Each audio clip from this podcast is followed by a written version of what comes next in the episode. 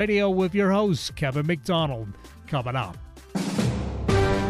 NBC News Radio, I'm Brian Shook. People in Jackson, Mississippi are taking shelter after a tornado touched down just south of the city. There are no reports yet of injuries or damage. Parts of Arkansas, Illinois, Tennessee, and Missouri are all under tornado warnings as a strong storm system rumbles through the south. Forecasters warn these severe storms will bring dangerous winds, tornadoes, large hail, and heavy rain. President Biden says he will try to meet with the parents of Trevor Reed, a former U.S. Marine imprisoned in Russia. Reed's parents have been protesting protesting outside the White House, and his mother, Paula, gave an update on his condition. He was at the hospital for 10 days. They didn't give him any treatment, and he says that they x rayed the wrong part of his chest. He has a rib or something sticking out, and he's coughing up blood. And so we do think that he does have an active case of TB. Reporters pressed Biden, and he said his staff is trying to work out a meeting. He called Reed's parents good people. Reed has been imprisoned in Russia since 2019 after a night out drinking. He allegedly attacked two Russian police officers and was sentenced sentenced to nine years in prison.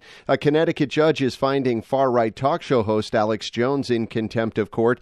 The judge also imposed a fine of $50,000 per day for what she described as Jones' willful violation that he submit to getting his testimony on the record. The conspiracy theorist had already missed two depositions requested by families of victims of the Sandy Hook school shooting. A report says an online threat was made against the judge and attorneys in the case involving an alleged plot to kidnap Michigan's governor. Lisa Taylor reports. WWMT says the U.S. Marshal's Office has already neutralized the threat. The nature of the threat or information about those responsible has not been disclosed. Prosecutors have wrapped up their case against the four men accused of plotting to kidnap Democrat Gretchen Whitmer. The defense is now presenting their case in federal court in Grand Rapids. You're listening to the latest from NBC News Radio. For 35 years, Doney Coe Pet Clinic has provided comprehensive care for the animals of people in need. Funded by donations and powered by volunteers, Doney Coe Pet Clinics keeps overhead to a minimum to ensure healing is at a maximum. Please join Team Doney Coe and make a difference in the lives of people and their animals. Volunteer or donate today. Doney Coe Pet Clinic. Log into doneycoe.org org. That's D O N E Y C O E dot org. Time now for a quick look at our KKNW weather outlook. Looks like tonight we'll see more showers and a low around 40 for our Thursday, partly sunny with a high near 52 and a low around 41. Friday, mostly cloudy, high near 52, low around 43. Saturday, mostly cloudy, high near 55, low around 42. Rain likely for Sunday. The views expressed on this program are those of the hosts, guests, and callers, and are not necessarily those of KKNW, its management, or other advertisers. This program is sponsored by KM Radio Productions, LLC. The following presentation is brought to you by KMmedia.pro. Please visit KMmedia.pro for more information. Now, stay right where you are as we present. Welcome to Positive Talk Radio, evolving ideas one conversation at a time. Great guests, dynamic stories and interviews, plus new thoughts on a wide range of topics and concepts. I hope that you'll hang with me, Kevin McDonald, my friends, and of course, you. As together we work to understand why we are all here and what we can do to make our world a better place for all of us to be happy, be kind, and live in peace together. Yep, that's Positive Talk Radio. And welcome everybody to this special, special episode of Positive Talk Radio. I'm glad that you're here. We're going to have a great time for this hour. We're going to be talking about, I'll stay say at the top and then we'll get into it, biomimicry. And if you haven't heard that term, you're going to hear that a lot during this course of this hour. But first, I have to talk to Eric. Derek, how are you today, sir? Hey, Kevin, I'm doing well. and I want to ask you a question because sure. people cannot see us, they're just listening to us. Which one of us is better looking, Rob or me? Uh, Rob is one of your guests today, and uh, uh, yeah, folks can't see this, but you guys are doppelgangers. it's hard to, telling I... you apart. The Zoom background helps, but the, the the first time that I interviewed Rob, it was really creepy because it was like I was talking to myself. the the entire Thanks, time. Kevin. I appreciate knowing that the first time we met each other, it was creepy. Well, okay. it, it wasn't you. It was the the concept of I. I didn't think that there were two faces made for radio quite as good as us, but apparently apparently they, we are. And you both have a Nice similar sense of humor too. So you know I- you're like that's- brothers from another mother. well, we don't know that. Well, Well. never mind. I'm not going to go there. Wow. Another show. That's it. And uh, we're also joined by uh, a, a good friend of the show, and she works on the show, as a matter of fact. Her name is Holly Berry, and she's on the phone with us. Holly, how are you? Hello, I'm wonderful. Yes, you are. And I wanted you to t- to talk at the top of the show because you introduced us to uh, Lex Amore and biomimicry. I'd never heard of it before until you did some research on it. Tell us about how you found her and biomimicry and uh, invited them to the show.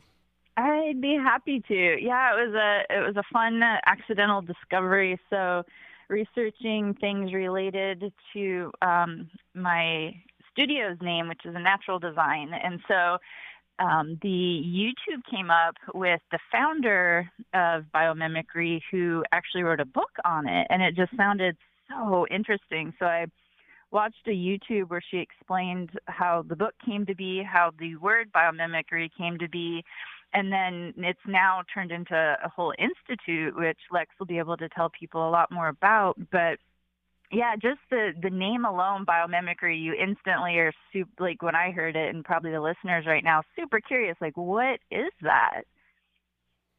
Exactly. So, so uh, you get the opportunity to ask Lex the first question. How about that?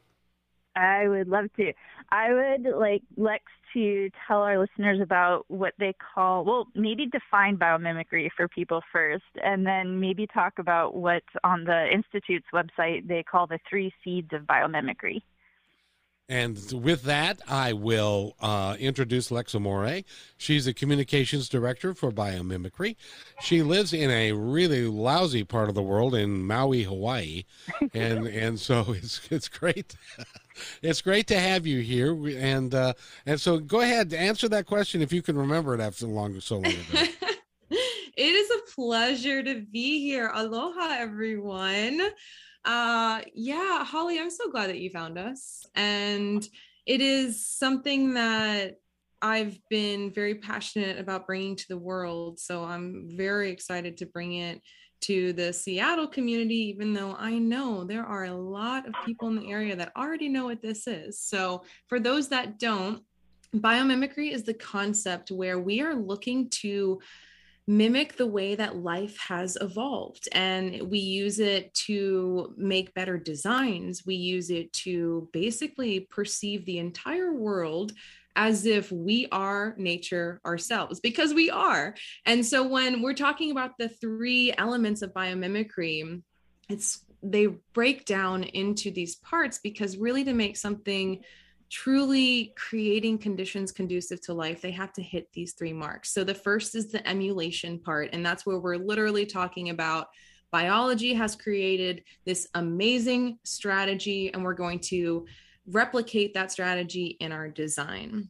The next part is reconnect. And that's basically saying that we are animals, we are part of the natural world, and we can actually find a lot of healing practices by just going back into the natural world and looking at ourselves as one with this earth and how deeply interconnected we all are. And the last one, which is incredibly important because you can mimic design strategies inspired by nature, but actually create harmful side effects. So, this is our ethos component, and it's our moral responsibility, our obligation to serve in a way that is, in fact, creating conditions conducive to life. So, when you have these three elements that are embedded in a design or a process or just really the way that you're looking at life, that's what we call biomimicry.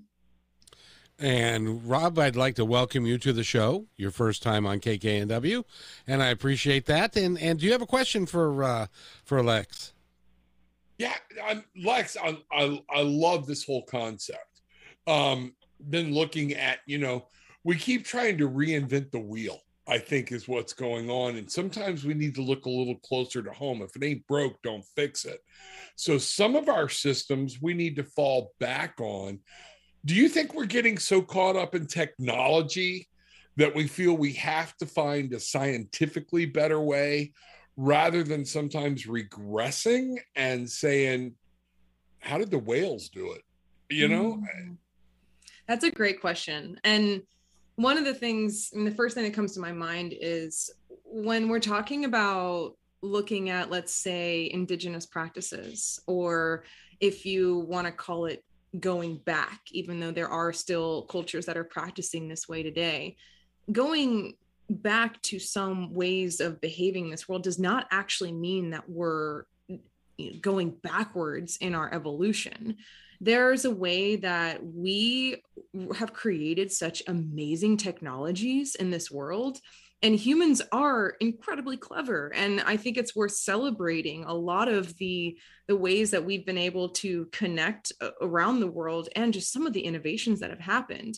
The challenge is we made some designs that had unintended consequences and so it's just about looking at where we may have misstepped and now finding the right kinds of approaches that we can use the technology that we've advanced today and and solve the problems that we've you know put out into the world like plastic pollution for example. There's ways that we can use a lot of the advanced technology to capture and collect this kind of you know results that we've made from some of our designs uh, but I think one of the things that I, I like to separate the concept of biomimicry as this methodology. Like it is a relatively new approach in terms of the the framework that we've used. Janine Benyus coined the term in 1997 when she wrote her first book, and it's crazy to think it's been 25 years since then. And the concept, though, while we've created this you know design methodology where you can go and you can actually go step by step to scope and discover and learn from nature and then evaluate those kinds of solutions that you're creating the concept of asking nature is not new. This has been something that's been going on as long as humans have been around. And so, if we're able to figure out a way to bridge both what has been done really well from the past, or even looking into indigenous cultures that are still practicing them right now, and merge some of the new technology that we can use, I think that we'd actually be better off going forward from here. Holly, question? Yeah, yeah. Well, one of the things that I noticed on their website was that biomimicry is helping entrepreneurs innovate new technologies. And one of the ways they do that is with what they call a ray of hope. Um, is it a sponsorship or like a um, grant? Yeah, it's called, so it's called the Ray of Hope Prize, and it's we call it a program because while it's named a prize, yes, the $100,000 grand prize is shiny and it's amazing. And it can actually help a lot of startups that are working to bring their nature inspired designs to the marketplace. It helps them a lot but it's also it's a 10 week virtual program where we're giving them the tools to be able to connect with investors and recruit the right kind of staff and talent and being able to refine their science communications and their messaging for what they're actually trying to bring to the world and with this group of like about 10 that we usually uh, bring out every year and these they do get uh, judged at the end and there is this a, a winner that gets the hundred thousand dollar prize, but then there's also a runner up that gets some money. And then everyone that participates in the program though does get some funding to to move ahead. But it's insane the kinds of companies that have come through this from a water purification device that's inspired by like aquaporins. They've proved to be a hundred times more efficient than current technology, all the way to high performance, environmentally sensitive concrete products that are inspired by and designed for marine infrastructure or one of my favorites is it's a company called Biohm. They actually work with nature to turn waste streams into high performance construction materials. So these circular construction systems mimic the design of carbon molecules and their local manufacturing strategy is actually inspired by the distributed mycelial networks, which are those fruiting root mushroom components, and they're attuned to the local supply chain. So there's really amazing ideas that come out of this. So as the organization, we help startups basically escape that you know startup valley of death so that we can bring more nature inspired products to the marketplace. Rob, I saw you chomping at the bit to ask a question. Yeah. So where does this fit? I like because I've got a word in my head and I don't want to say it because I I don't think it quite fits. But you know, reverse engineering. I guess that's two words. Um, Florida math. Um, it's one of those things where, um, where would this fit with like medical? Is this because you know, it seems like we're in this huge crush to get everybody on something, mm-hmm. and now we're rushing to get them off. And having worked in addictions, I watched the huge surge of getting people off of opiates that left a bunch of people hanging in withdrawals and and and and they didn't it's kind of like what you're talking about where does this fit in the medical world do you think does this has a, does it have a place in medic- medicine? Absolutely.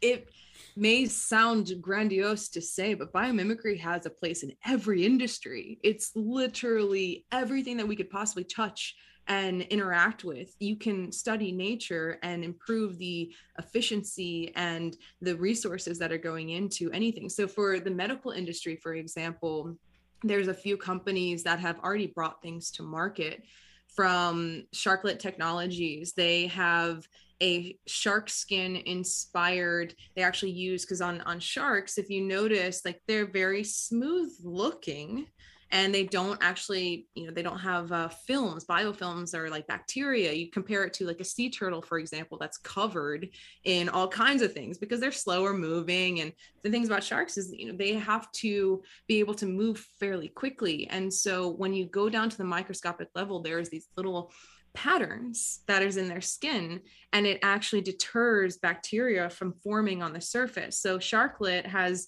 used this from everything from catheters to um, being able to put things on like r- rails for uh, hospitals that you're walking through or even most recently they launched like yoga mats and baby products that can be easier to clean and ward off bacteria. There's also um, a lot of approaches looking for um, behavior that is that's coming on the other side of where we can learn how like, the thing about biomimicry is you're you have this problem. So let's say that we're looking at addiction for example. How does nature adapt behavior? And so it's really just looking at that lens to say what can we talk about from the beginning before we design anything before we implement any kind of process what are the side effects that are going to happen from this? How what are the the things that we can look at from the bigger perspective of what's really happening here and design everything that we're doing in a way that is going to I, I'm going to say it a lot create conditions conducive to life because really that's what we're trying to support here is life positive nature positive design. So it is it's going to affect the medical industry. It can affect um, on a different side if we're not talking about the industry itself, I think that there's an aspect of the reconnect element where there's countless studies that are saying that if you just go out into a natural world, the benefits of the healing that happens, I mean, there's a significant difference if you're walking down the streets of downtown Seattle versus you go out into the forest right outside the city. What happens to your heart rate? What happens to your stress levels, your cortisol, your the dopamine and serotonin that is just pumped through your blood? Like there is completely different reaction that happens to the human body when you get out into the natural world. And there's something to say about that. And so some people are trying to design buildings for example by bringing nature in. And that's using nature as this kind of biophilic kind of you know relationship that we have. And that that's a great step in the right direction uh, because if we've created these walls around us that have separated us. We literally call it going outside. And there's some challenges that I face in terms of what happens when people don't have access to nature safely. And how do you educate younger audiences, for example, to if they can't get out into a park nearby? And so we have to get really creative and go back to like humans are alive. Our entire micro gut biome is you know alive and we can learn from it. And how do you learn from you know the pads on your dog or that fern that's sitting in your window? There's ways to get creative but really it comes down to our health will benefit if we find that home and that healing in the natural world. Holly? Mm. so I can't stay after this, but I definitely would love to hear um, not only about the founder, it looks like Janine uh, Benyus, and you can pronounce it correctly for the listeners, but also about the Youth Design Challenge, because this isn't just for adults. Yes, I love that. And you pronounced it right. You were you were good with that. So Janine is an amazing human. I can't even begin to she she's changed so many lives by introducing this kinds of concepts. She's a biologist by trade. She introduced this kinds of thinking where it has it has transformed an entire movement. And so there's on the consulting side, there are practicing biomimics out in the world. And then there's also obviously the nonprofit that I work with where we're furthering education. And I came across biomimicry after years of climate grief. And I I found this one video that from Dayna Baumeister, who works really closely with Janine and started um, the consultancy, our sister organization, Biomimicry 3.8.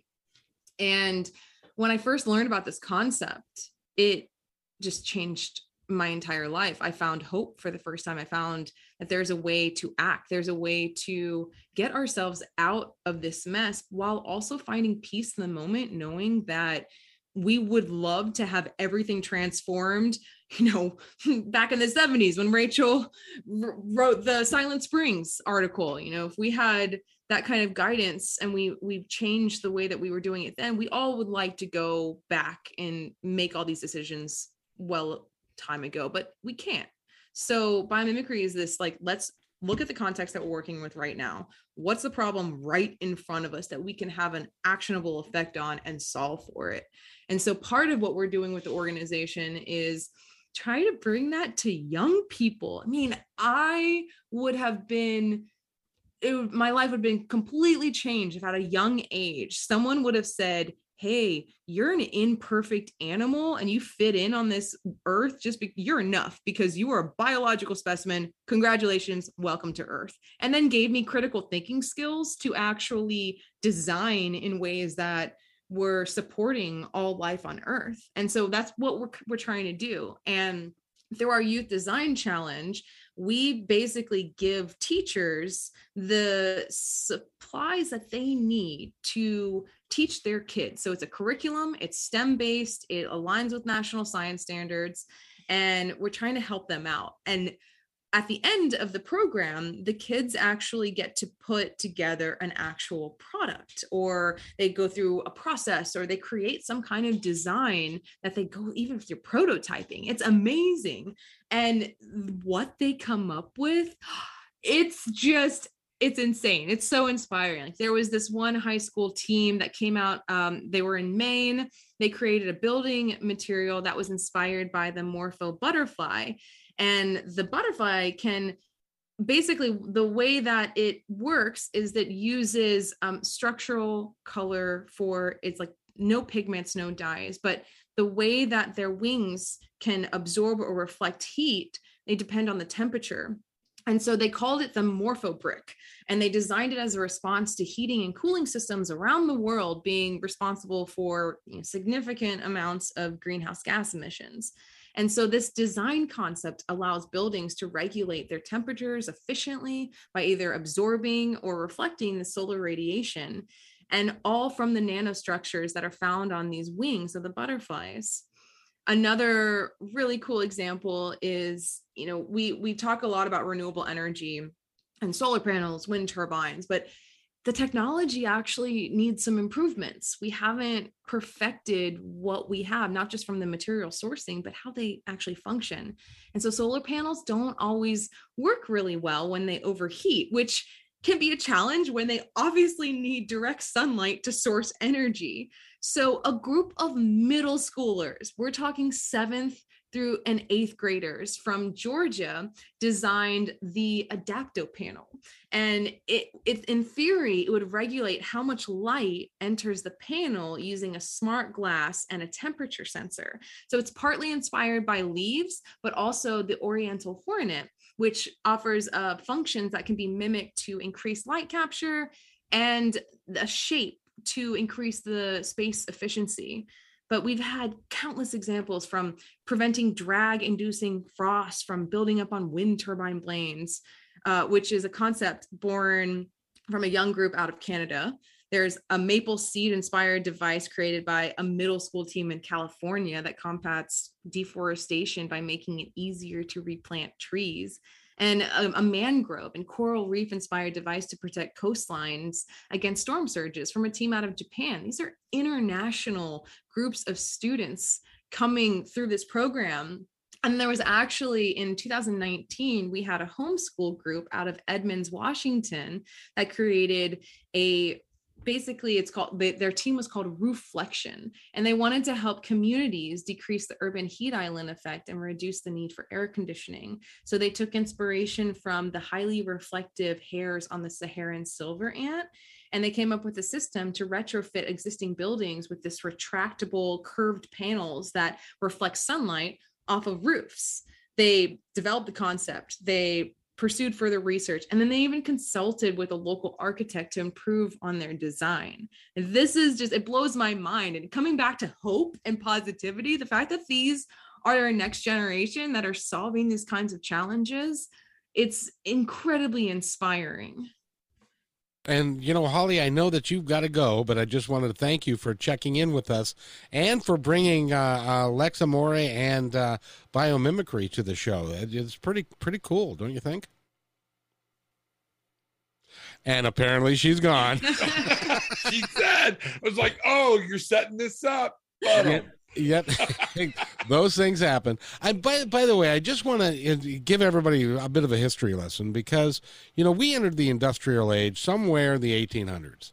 And over the last 150, 160 years, we have quite literally changed everything about our planet. In in 1860, 18, there was no such thing as plastics uh, plastic straws or or disposable stuff like we have that we're filling our landfills with. So all of this stuff that we've been doing has been in the last 130 140 years and to be sure all of it was designed for our betterment to make it easier for us to live to we can go drive faster in cars we could do but now we've found that the unintended consequences of what we've been doing is not sustainable anymore so it's important for us to do this. Rob, what do you think? Well, you and I will remember Lex wasn't even a thought yet. Okay. Um, the ads about when it was all we went from uh, paper bags to save the Brazilian rainforest. Remember all that? Yeah, oh, that yeah. big push and everything. That's how plastic bags. Kevin and I saw the birth of the plastic bag in our in our lifetime because there were the thought behind it was save the Brazilian rainforest. There were some of us, and I find it fascinating, Lex, that you're talking about the way children think, because we weren't that old when it happened, but we were enough to realize what was going on and and see the ads. There was this huge push, you know. Um, but there was some young people and nobody would listen to them about well we can replant trees you know but it was just quicker and easier and i'm afraid that's become our downfall. Let's go to the hot button fix it rather than stopping and and think things through. I, I it's a shame. I think america has come to ready fire aim. And i think the biomimicry is aiming I think it's saying going back and taking this over. I, am fascinated by it. I just recently got introduced to uh, people talking about redox, our redox, the system in, in in in us for cellular regeneration or whatnot. And there's products out there that's not trying to replace it. They're actually trying to refire it up in old people, you know, and and so I can't wait to give some of this shot because it, it reminds me of the the biomimicry you're talking about. What worked? What was working when we were younger? Why isn't it working now? And rather than I, I don't know, I just things have happened so much, like Kevin said. We kind of have our own selves to blame, but somewhere we got to go, what's going on? You know? And yeah. and that's and that's why when Lex was talking about the fact that she was in um, climate uh, mourning because because she was seeing the effects of climate change and what it was working and and there was a period of time when we did not see any way out but you know i think with groups like yours and and others that are working to make positive change and using technology not in eliminating it, but using it right. for a much better purpose and a much more evolved purpose that we can now we can now do. So you know, the, the gospel according to Gene Roddenberry says that nobody's going to have to work in the 23rd century because we're all going to be free to do whatever we want to because everything's going to be automated and nobody's going to have to and and the, the, the earth is going to be sustainable and everything's going to be uh, the way it should be. Do you see that as our future? I would love to hope for us to get to a place where we can actually be sustainable. I think right now, even the sustainability movement is really not in the direction it, eh, as a term. Like William McDonough, he coined um, and brought cradle to cradle to the world, and he always says, "You know, would you would you call your marriage sustainable?" like really was like, is that what you want? This you one, really yes. My last one, yeah. no.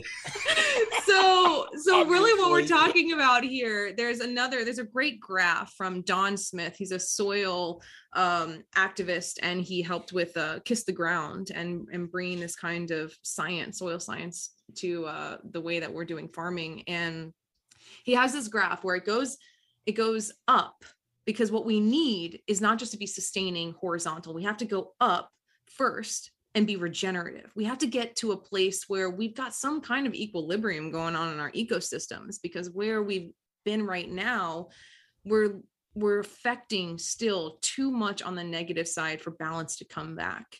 And so when we get to a place where we're in a stabilized ecosystem, then we can be sustainable. That's fine to do it then. But right now, we've got to clean up some things. And it's it's interesting timing because Rob, you also mentioned something that stood out in terms of slowing down. Like there's we are quick to act as humans. We jump into things so quickly and we don't always know the the effects of what's going to happen and so it's there's this i think that there's this transformation happening right now and you know i would never want to say that covid was a positive thing. Acknowledging the lives and the people that have been affected by it and the fear and just it's an awful thing that i know right where you're going and i'm with you at the same time it forced us to pause. It forced us to slow down and we got to see ecosystems what happens when humans aren't around. We also got to see what happens when you're forced to stay at home. There's a different kind of perspective that came out of it and part of it was kind of going back to how nature there's organisms that hibernate there's what when was the day that we used to actually rest where it wasn't we shifted our entire time zones where we actually changed the time to be able to work more. Like this is insanity. If we get back to the natural world and are able to look at what does balance really look like, I think truly if we look at every human had the ability to look at their own impact and see how their lives are being affected and then start to make decisions that are more supportive for their well-being we'd be in a much better off place. And when it comes to like where we're headed we're finally having conversations about mental health and being able to embrace some concepts that are were forbidden for so long. You couldn't be a human in the work environment. And now with covid you're getting to see people's you know they've got kids that they're holding that are crying. They've got their dogs barking. They got all these life things happening where we're finally getting into a natural state. So what i hope from now and we talk about this when it comes to biomimicry 20 years from now i don't want biomimicry to be a term I want it to be just good design. This is what we're just talking about. This is how we're living. We're living in natural systems, but biomimicry is our pathway to get there. And it's a, a path to educate ourselves and to improve not just our products and our designs, our the way that we design our cities, but it's also how we relate to the natural world, where we fit in, how we are again imperfect animals. And, and you know what the the fact that you just mentioned mental health uh, you know, I have a master's in social work, and we just got done with a show with somebody talking about how people are just throwing darts at mental health. They're doing an appearance, the government is doing an appearance of trying to make it better, but it's really not. The insurance companies, it's our mental health has a whole lot to be designed. And I think you hit on something there that is very, very near and dear to my heart we let our different belief systems about spirituality, religion, whatnot affect us in being able to use biomimicry. And I know right now there's a big study being done with psychedelic mushrooms to help people with schizophrenia. But all of the work when it started had to be done outside of the United States because God forbid we bring up the idea in the US that psychedelic mushrooms might actually be helpful. You know, I'm not saying everybody needs to go out and, and grab some, but we have to open our mind and get back to there are other ways rather than artificially producing substances that have their own side effects that are causing more problems than what the initial health problem was. Does that make sense? Did I get that out right? Yeah, I mean you're you're touching on a couple of different points here. On one end, we're talking about changing perspective. And that is key. Like whatever's going to help you be able to look at the world in a different way, look at your own lives, look at what, how you're you're functioning in this world. If you can have a different lens to see out of, it's going to be literally monumental in in making impacts for the rest of the community. You're also talking about interconnectedness. You're talking about the differences of how we we can merge these. And two quotes come to mind that have always stuck with me. Wendell berry said the earth is what we ha- all have in common. And walt whitman says be curious not judgmental. If we can merge these kinds of thoughts together and recognize that we we are allowed to have different beliefs. We don't have to see eye to eye on everything, but where can we find that bridge of humanity and knowing that we share this earth we share this community we share this this place together and everything that we do affects the environment around us? Not i'm not talking even just about natural environment. It energy that is connected between humans and other life like we are all interconnected and if we start embracing that kind of thought, wherever it may be, I feel like there will be so much more acceptance and collaboration and love in the world. We will throw our own species under the bus to get what we want or what we what we believe in. You know, on my show, Tarot with an Attitude on YouTube, one of the things I talk about what the world needs is to be able to start listening to understand rather than listening to respond.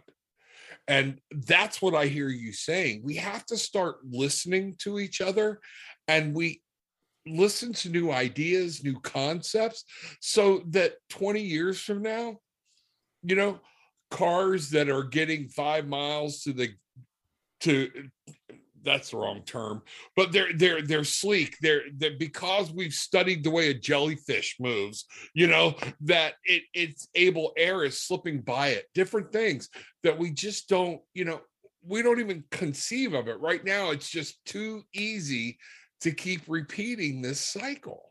Mm-hmm. And that disturbs me Right. And there's this one aspect of what Janina says is you, know, you quiet your human cleverness to when you start looking at the world in this way. But then you do get to bring it back out when you start to create some solutions here. But first, let's quiet what we think we know so that we have the opportunity to actually learn.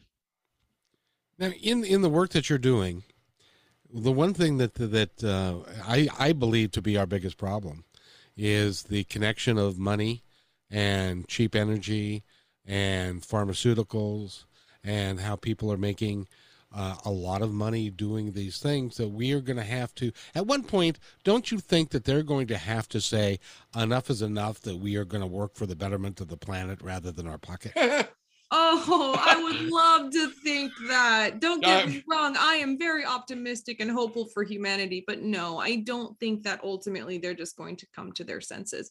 I think that the CEO of that corporation is going to have a granddaughter that lives near an area that is being affecting their health. I think that they're going to either have to have, they're going to run out of these materials. We're going to run out of oil. This is going to happen.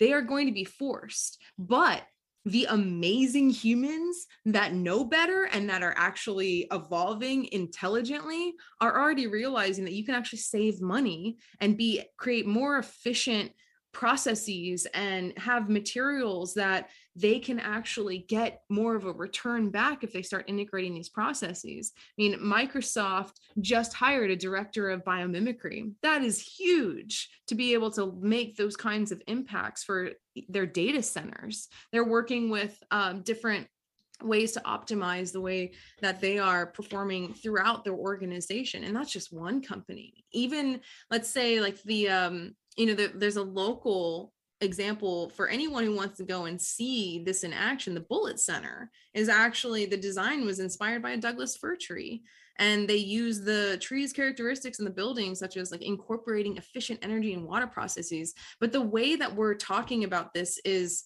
how can we start looking at the long-term effects rather than just short-term gains.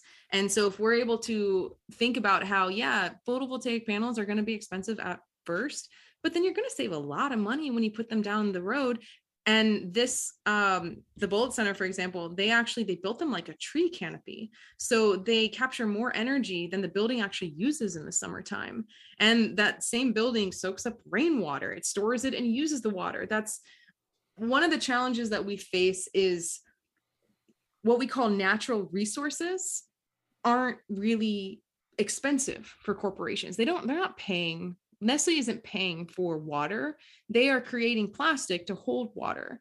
And that is a fundamental challenge that we have to overcome. So I think that everyone has a role to play and it's not just going to be the corporation's goodwill that they want to come out of it the consumers have to demand that they want something better and they have to educate themselves but it's not just on them the brands themselves have to listen that if they want to attract young and up and coming staff that is productive and that they actually want to be part of a purpose filled organization they're going to have to change their ways because people are starting to pay attention and listen at the same time these corporations they're going to have to change their ways as well because they are going to run into very huge issues with these material sourcing.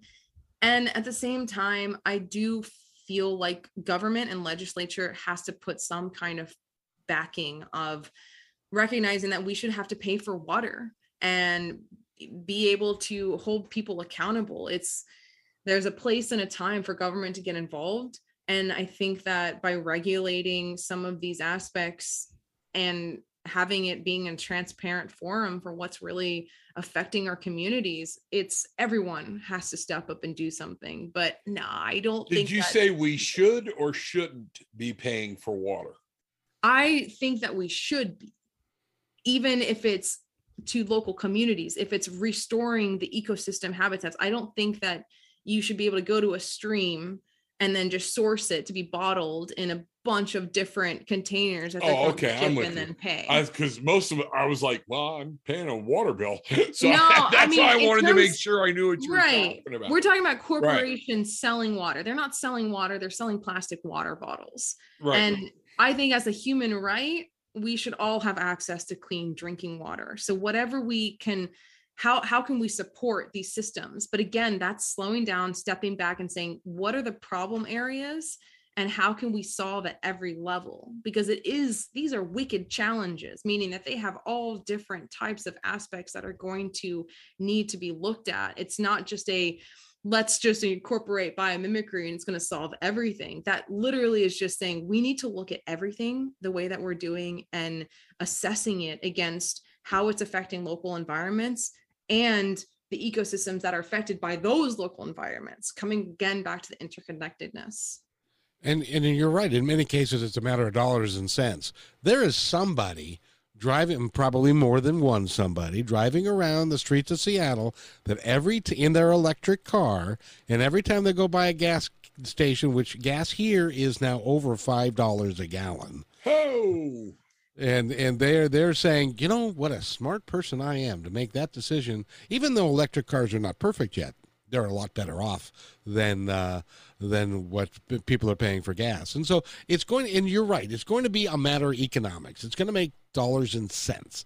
And people are going to figure out long term what's going to be in their best interest to, uh, as a matter of fact, uh, I, can, I can see the future where Mobil or Shell is going to be the natural company, the one that is, you know, is, is energy the natural way, because they're going to find that it's cheaper to do it that way and it's better publicity. Yeah, what I want to see is uh, having like we've got all this ocean salt water. Like, how can we start using desalination techniques at scale to be able to power?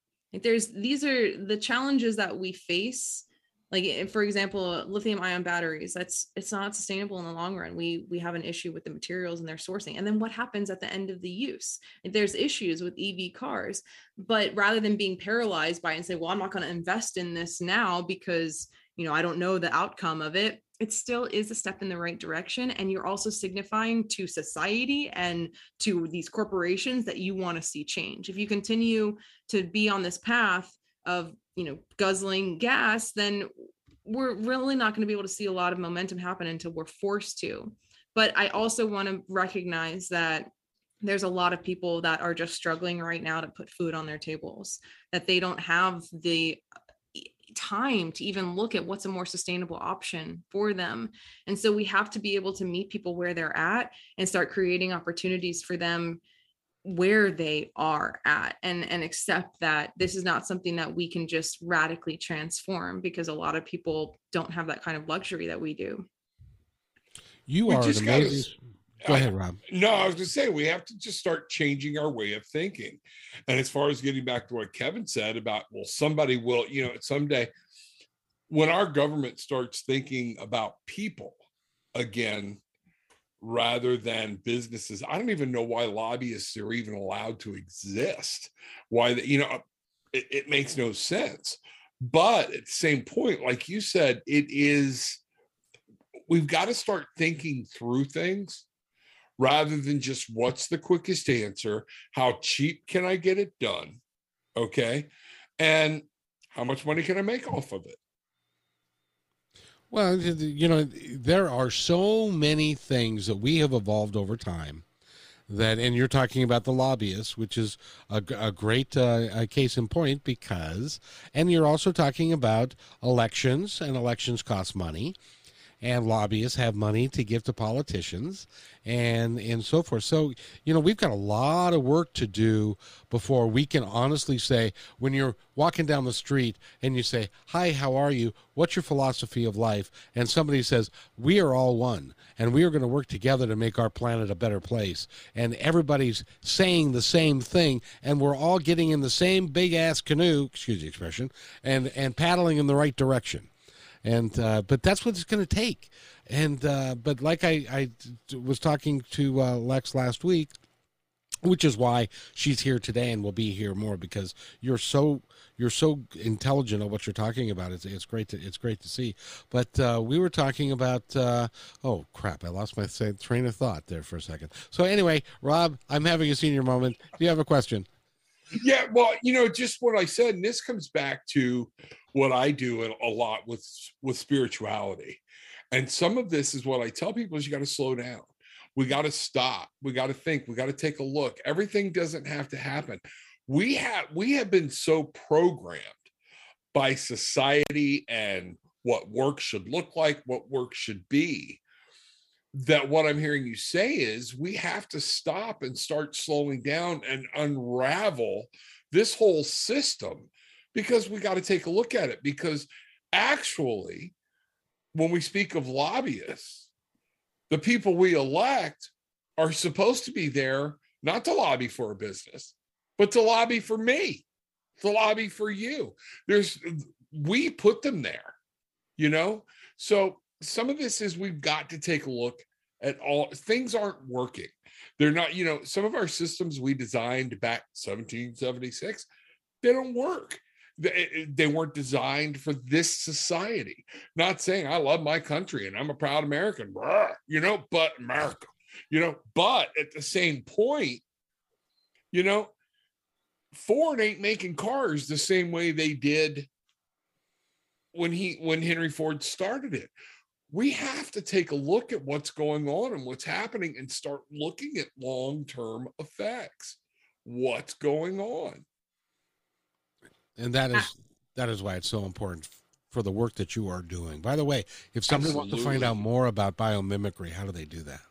Oh, you know I love that question, Kevin. I um, you might. there is first I just got to say this is it's such a hopeful conversation because even we can talk about some serious things but it comes back to what are we going to do about it?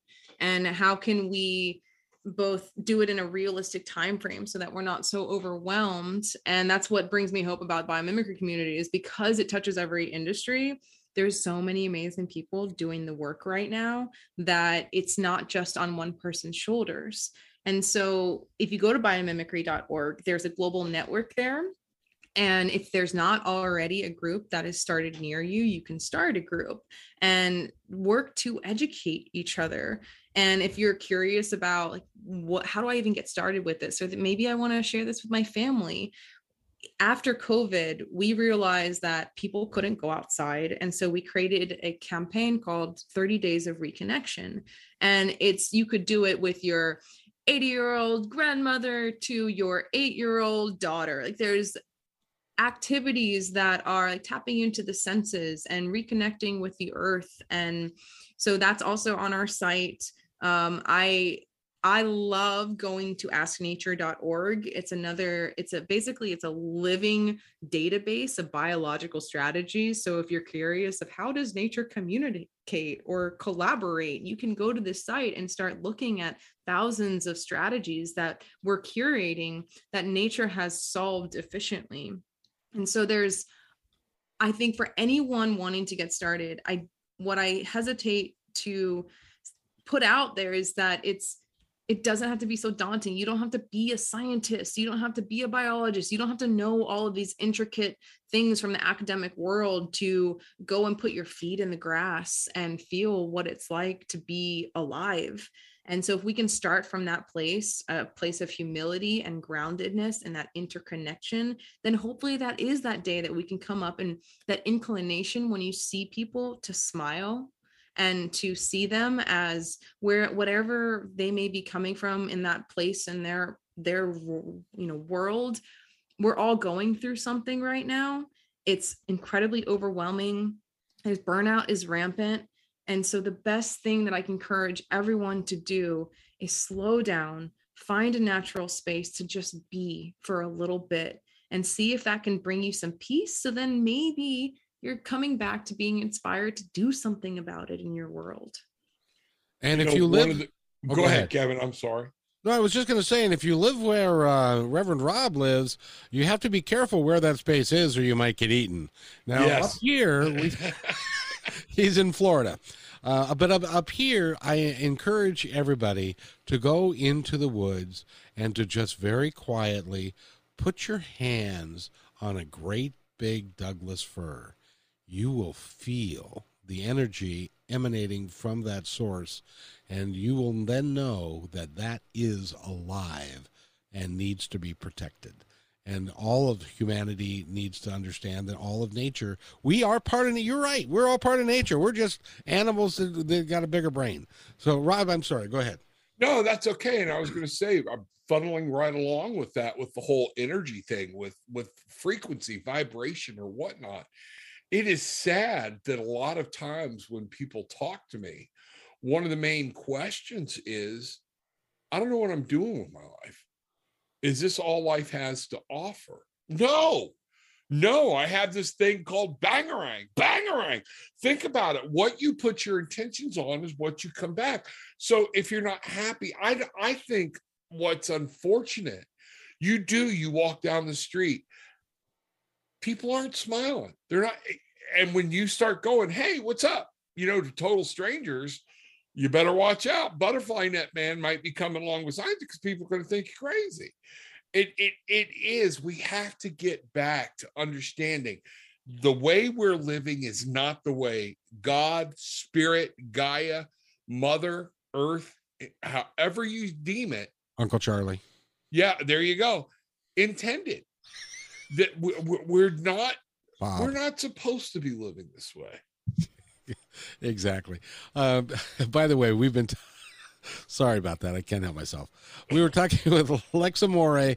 She is from Biomimicry. Biomimic. Oh crap. Biomimicry. Um, Easy and, for you to say. Uh, boy, no kidding. and uh, and uh, go go to biomimic. What's your website? Biomimicry. Thank you. Bio being life, mimicry being imitation. Biomimicry.org. And, Which really just means that we are asking nature. Again, let's simplify it. We're just asking nature what to do. And Lex, we've just got about four minutes left in the show. So I want to give you lots of opportunity to be able to tell our audience, those that are listening now, and those that will, when I turn this into a podcast on positivetalkradio.net, um, that they can take a value from you. Oh, thank you. I I firmly believe that nature is our best classroom. It is what I would hope, and my mission is my personal mission through my work at the Biomimicry Institute is I would like to invite people to find their way home, whatever that means to them. And as someone who has struggled from depression and anxiety and knows what it feels like when it's hard enough to get out of bed, I see you, I understand. And if you can find your way to a natural space and just be there for a little bit, that's enough. You are enough. Yes, we have grand challenges that we need to tackle, and we need to come together to collaborate to make a better impact on the world. But don't worry about that yet if you're struggling and you're in that place, start where you are and know that it's acceptable to be feeling all the things that you're feeling right now. It's a really hard time. Everyone is going through something. And another part of nature is knowing that just like you are a natural being, other humans are too. And if you can find support groups and other people to connect with and talk to about these challenges and just be real humans, like Kevin and Rob and I have just been like talking as real humans without any scripts or anything present here, like it's it will change your life if you're able to just connect back to your own source, whatever that means. Accept where you're at so that you know that that's just your starting place and we have a lot of tools that we like to work with um, through the website, through Ask Nature. There's so many places to get started, but the best first place is just to go outside and sit there for a little bit. And they say after you sit in a place for at least 20 minutes and you're very, very quiet and still, the organisms there are going to get back to how they were functioning before a human came stomping along. And you can see magic in those areas of what happens when birds interact with each other and knowing that you have a role to play in this world, but also everything's going to be all right because the world will go on. So you get to decide where you want to insert yourself and choose compassion and self love and accept that doubts and fear can be paralyzing. And so find your way out of that, find your people, and come home to the natural world. And Lex Amore from the Biomimicry Institute gets the last word. Take care of yourselves, take care of each other, be kind to one another because each other's all we got. We'll see you on Friday.